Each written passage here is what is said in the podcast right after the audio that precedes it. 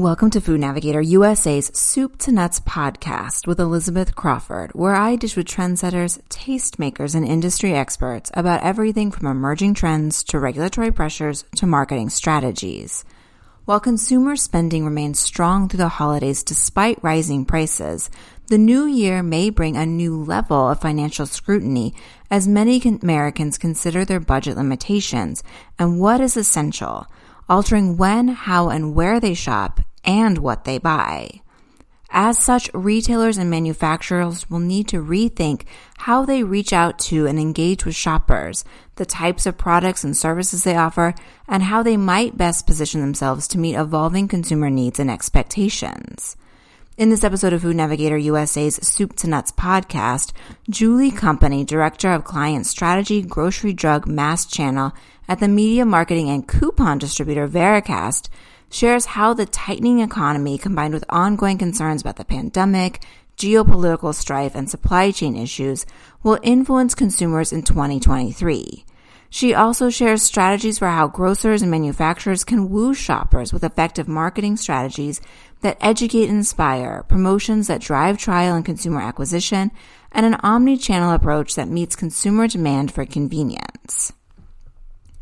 For more than a year, consumer grocery spending has held more or less steady, despite wave after wave of price hikes across the board. But in recent quarters, shoppers have begun to shift and in some cases pull back on their spending, albeit unevenly across demographics and less than expected. Company explains that this trend will likely accelerate in the new year as the desire to celebrate the holidays is replaced by a desire to rebuild financial health and wealth and hedge against the rising risk of a recession or layoffs. So when you think about where grocery has been just in the last five years, the progression of change has been at the fastest pace that I've seen it in my career. Uh, and, you know, while grocers, I think in general should be applauded for all the changes and the um, updates that they have been making to stores, their labor practices and so on, um, we're at another tipping point, right? With inflation coming into play and in the minds of all of us for probably the next six months, if not longer. There's predictions of a recession next year. Some people say we are in a recession right now. Um, all the pressures that I think consumers are feeling from the standpoint of not only is food going up, but everything is tending to go up, although thankfully gas prices have come down. So, you know, that is putting pressure on a consumer to determine what do I have to spend my money on because I absolutely have to have that versus those items that might be a nice want, but maybe I have to delay that for a month, two months, maybe much longer than that, um, or I have to learn to live without it. So I think people are getting very intentional with their spending as a result of the prices going up on so many different things. And of course, you still want to be able to celebrate when you're with family and you don't want to skimp on those those areas. So people are uh, trying to balance. I think that need to balance their budget with their desire to not skimp when it comes to family celebrations, and that's definitely a core area of focus for any grocer. Company also notes that how consumers respond to ongoing economic challenges depends on their current economic status and how much wiggle room they have financially complicating the response of retailers and manufacturers. There is a definite bifurcation when you think about consumers at the, let's say, higher level of income level. They're, while they definitely are recognizing inflation, they're not doing as much pulling back in terms of their spending as you would see with someone who's a middle income or a lower income household. So um, even those higher middle income households are trading down or trading to different uh, retailers to spend their money at. So when you talk about pulling back, um, what we're starting to see is that, you know, that, that upper income consumer might actually trim back on a streaming service, but they're really not cutting back in a lot of ways. Um, whereas that higher middle income consumer, middle income, lower income consumer, they are evaluating where do I shop?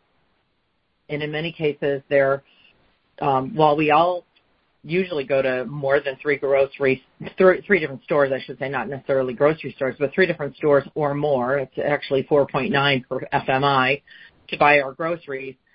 You could be going to a club store, you could be going to a grocery store, could actually be going to two or three different grocery stores, you could also be even going to a specialty store as well as a discount operator like an Aldi or a Walmart. And what you see with those middle to lower income consumers um, while they might not have been a shopper that would normally go to a Dollar General or a Family Dollar, now they are actually going there as an alternative to save some money on their, uh, let's just say like those household essentials, cleaning goods, paper goods, um, more stable, shelf-stable grocery items. Um, if you happen to be in that upper middle income consumer base, you might be saying, you know what, I'll, actually consider shopping at Walmart and when I don't normally have them in my mix of um, close to five different retailers I shop at for groceries. So you might trade out of going to um, a specific location and now you're going to Walmart instead. So that consideration is part of what shoppers are evaluating every single month now as they look at their combination between you know, maybe their wages have gone up 2% this year, but inflation has gone up, as you indicated, 8+ plus percent when it comes to groceries. So they've definitely got to figure out how am I going to make that money work for the entire month, um, and not run out and uh, and still feed the family. In addition to shifting where they shop, consumers also increasingly are switching up what they buy, as illustrated by Vericast's survey conducted in September, that found 53% of respondents agreeing that they have become less loyal to specific brands. As this loyalty erodes, company explains that manufacturers and retailers that offer the best price or the most convenience are winning. Top among these is private label, which if positioned correctly can help a retailers earn back consumer loyalty and drive additional foot traffic. Private brands, um, I, in my opinion, are really having their moment in the sun we had a lot of private brand trial take place during COVID. I mean, that was forced because the consumer went to the shelf and a lot of their favorite brands were out of stock. And they tried the private brands and they found that they actually liked them. And they've been sticking with them um, in a much higher level. In fact, we're FMI reported uh, earlier this year that um, private brands are, have about an 18% share of overall grocery dollars, and if this could be a year where actually that number creeps pretty close to 25% because so many retailers are investing in their private brands. They're expanding their assortments with edgy flavors and scents and packaging. You don't even sometimes know that you just bought a private brand. So um, you are seeing much more consumers actually leaning towards purchasing private brands as a choice. In fact, um, Um, FMI recently had a study this year that actually said that 52% of shoppers actually will pick their retailer based on their private brands. And that's, that's an important distinction for retailers to realize because if they are not making sure the consumer knows that that brand is only available at their stores, how do you get them to come back and buy it again at your store? They might just go to the wrong store thinking they can find it. Um, so you really need to make sure that you're aligned with the brands that you have ownership of. In fact, many of our retailers are now calling it owned brands instead of private brands um, for that reason. That and they're leading these brands as if they are CPGs. So they're thinking about ways to promote them just like a consumer product brand, um, like a Procter and Gamble would do, which is really, if you look at brand, you know, companies like Kroger, like Albertsons, they have very robust um, private brand businesses where they're, you know, making selling more than a billion dollars worth of sales in a given year on a single brand within their private brand portfolio. So this this is the year I think that we could actually see the share of that business grow um, up to close to 25%. That's certainly not the majority of business in private brands, but it is definitely the highest level it's reached in my career. Um, this is this could be an interesting year ahead for private brands. To take full advantage of this trend, company says retailers need to make the connection between their store and their brands and promote private label the same way as manufacturers of named brands. best way for them to promote those brands and make sure the consumer's are aware of where they can find these brands ongoing so they keep that business growing is um, is not only their weekly circulars, but on their websites and you know even go beyond their own websites and start utilizing digital display ads to let the consumer to promote that brand as a brand that's associated with your store and when it's on special or even if it's just a new brand, letting them know that we have new flavor profiles that are available on that brand. Um, just like a normal CPG would do when you have a new product launch, you're going to go on multiple different media outlets. You're going to utilize paid social. You're going to leverage influencers Retailers don't use influencers near as much as CPGs do. and That's another way that they can elevate their private brands to an audience that follows that influencer. And it's an excellent way to elevate awareness and, and just acquire new shoppers for that brand. As private label gains market share, companies as brand manufacturers will need to tailor their marketing efforts across banners, regions, and demographic groups to focus on where they are most vulnerable and where they can potentially expand their base. CPGs are extremely savvy. They have been in the broad media space for, uh, and they adopted trial, if you will, of different digital media um, as it was being offered to the market. So they were the first ones that were going to adopt digital coupons. They were the first ones to adopt um, social media and have Facebook platforms and Instagram platforms for their brands. Um, and retailers are always slower to adopt that kind of um, those options because they're just not proven yet to in, in their mind um, to develop consumer loyalty, consumer engagement. Whereas um, CPGs are very, very um, adept at that, and so I'm I would foresee that they are absolutely aware of the pressure point from private brands. They know in their particular category how much share they might have at risk to a private brand that might be surging. Um, but keep in mind that private brands or own brands are retailer specific, market specific. So a CPG in general is a national player. And so they're paying attention to not only what's happening in Kroger stores, but also Albertsons stores, and their brands that they're competing against from Kroger and Albertsons are very different brands um, because they're they're individual retailers' brands. Uh, so they look at their their brand portfolio. CPG looks at their brand portfolio on a national basis to say, okay, where are we market share wise against the all the competition in a given market? What levers do we need to pull in order to win more share? or win back share we lost, and they will invest in their brand at given retailers, whether that happens to be getting a front page on their circular, being the front page on the retailer's website, um, additional advertising that might um, tie to the retailer, whether that happens to be in digital display ads, CTV ads, or um, even tagging them in an Instagram post, um, or you know, utilizing that CPG's brands in recipes that the retailer is posting on their websites. So they, the CPGs will pull all of those levers to make sure that they don't lose share, but they will identify geographies and store bases that they need to be very focused on so that they are not losing share and if anything, um, you know, being very focused on what's happening with that local retailer that might be having a really strong brand that's on a surge. So they're, they're very savvy about it. They'll, they'll pull every lever possible.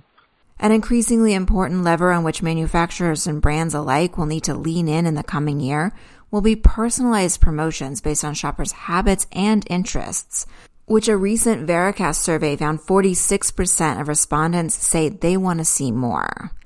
Company advises a good place to focus personalization is on coupons and discounts, which more consumers are seeking historically, most coupons were delivered in the FSI in a Sunday paper, um, but that has um, definitely subsided quite a bit as consumers have been encouraged to sign up for, again, those grocers' websites um, and their digital platforms where they can load a coupon to their loyalty card. And so, or it might be their um, unique identifier being their phone number. When they're checking out, they can just put their phone number in at the checkout and automatically all those coupons they've loaded uh, get applied to their their basket. So, um, what's the smartest way to do that? I think most brands, CPG brands, they're very familiar with how to target their particular consumer. They're they're using a couple of different levers. How often do you buy my product? How often do you buy the category? How loyal are you to um, my brand within the category? And that usually influences the level of offer that is delivered to the consumer. And that can vary based on the retailer's platform. Some are much more um, targetable and personalized than others. Um, whereas you might get a different offer for two different households in line based on their loyalty to a product or their level of spend in a category.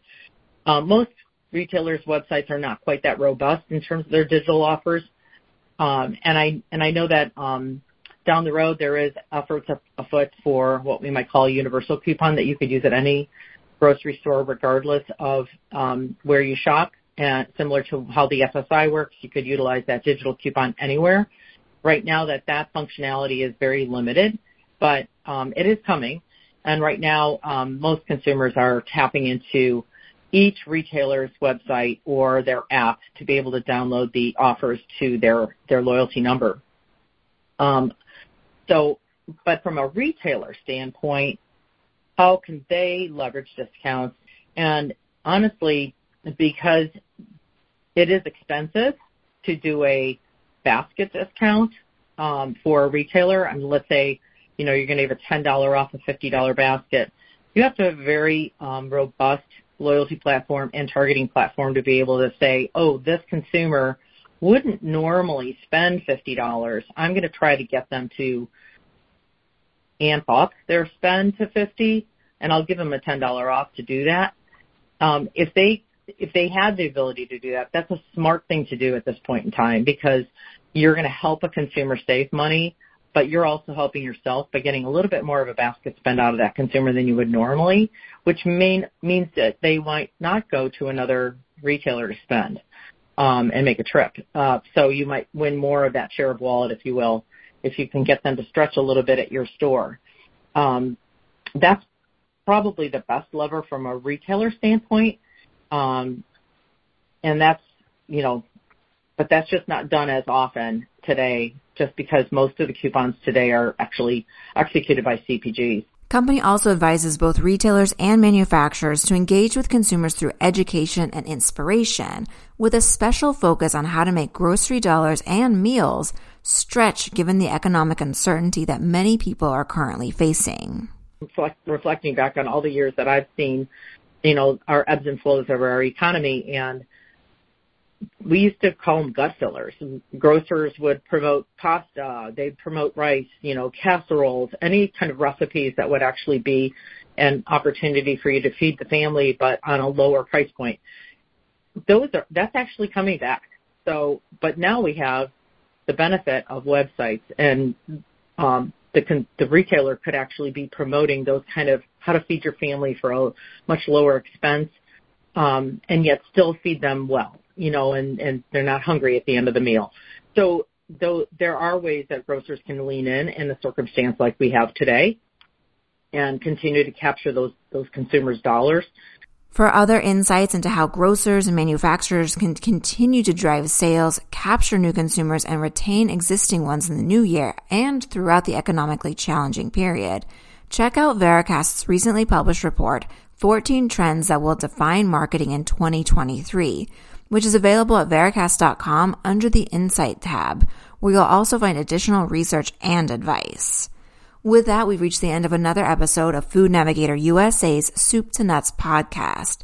I hope that you'll join me again next week for another installment. And to help you remember, I encourage you to subscribe. Until next time, this is Elizabeth Crawford wishing you a productive, profitable, and safe week.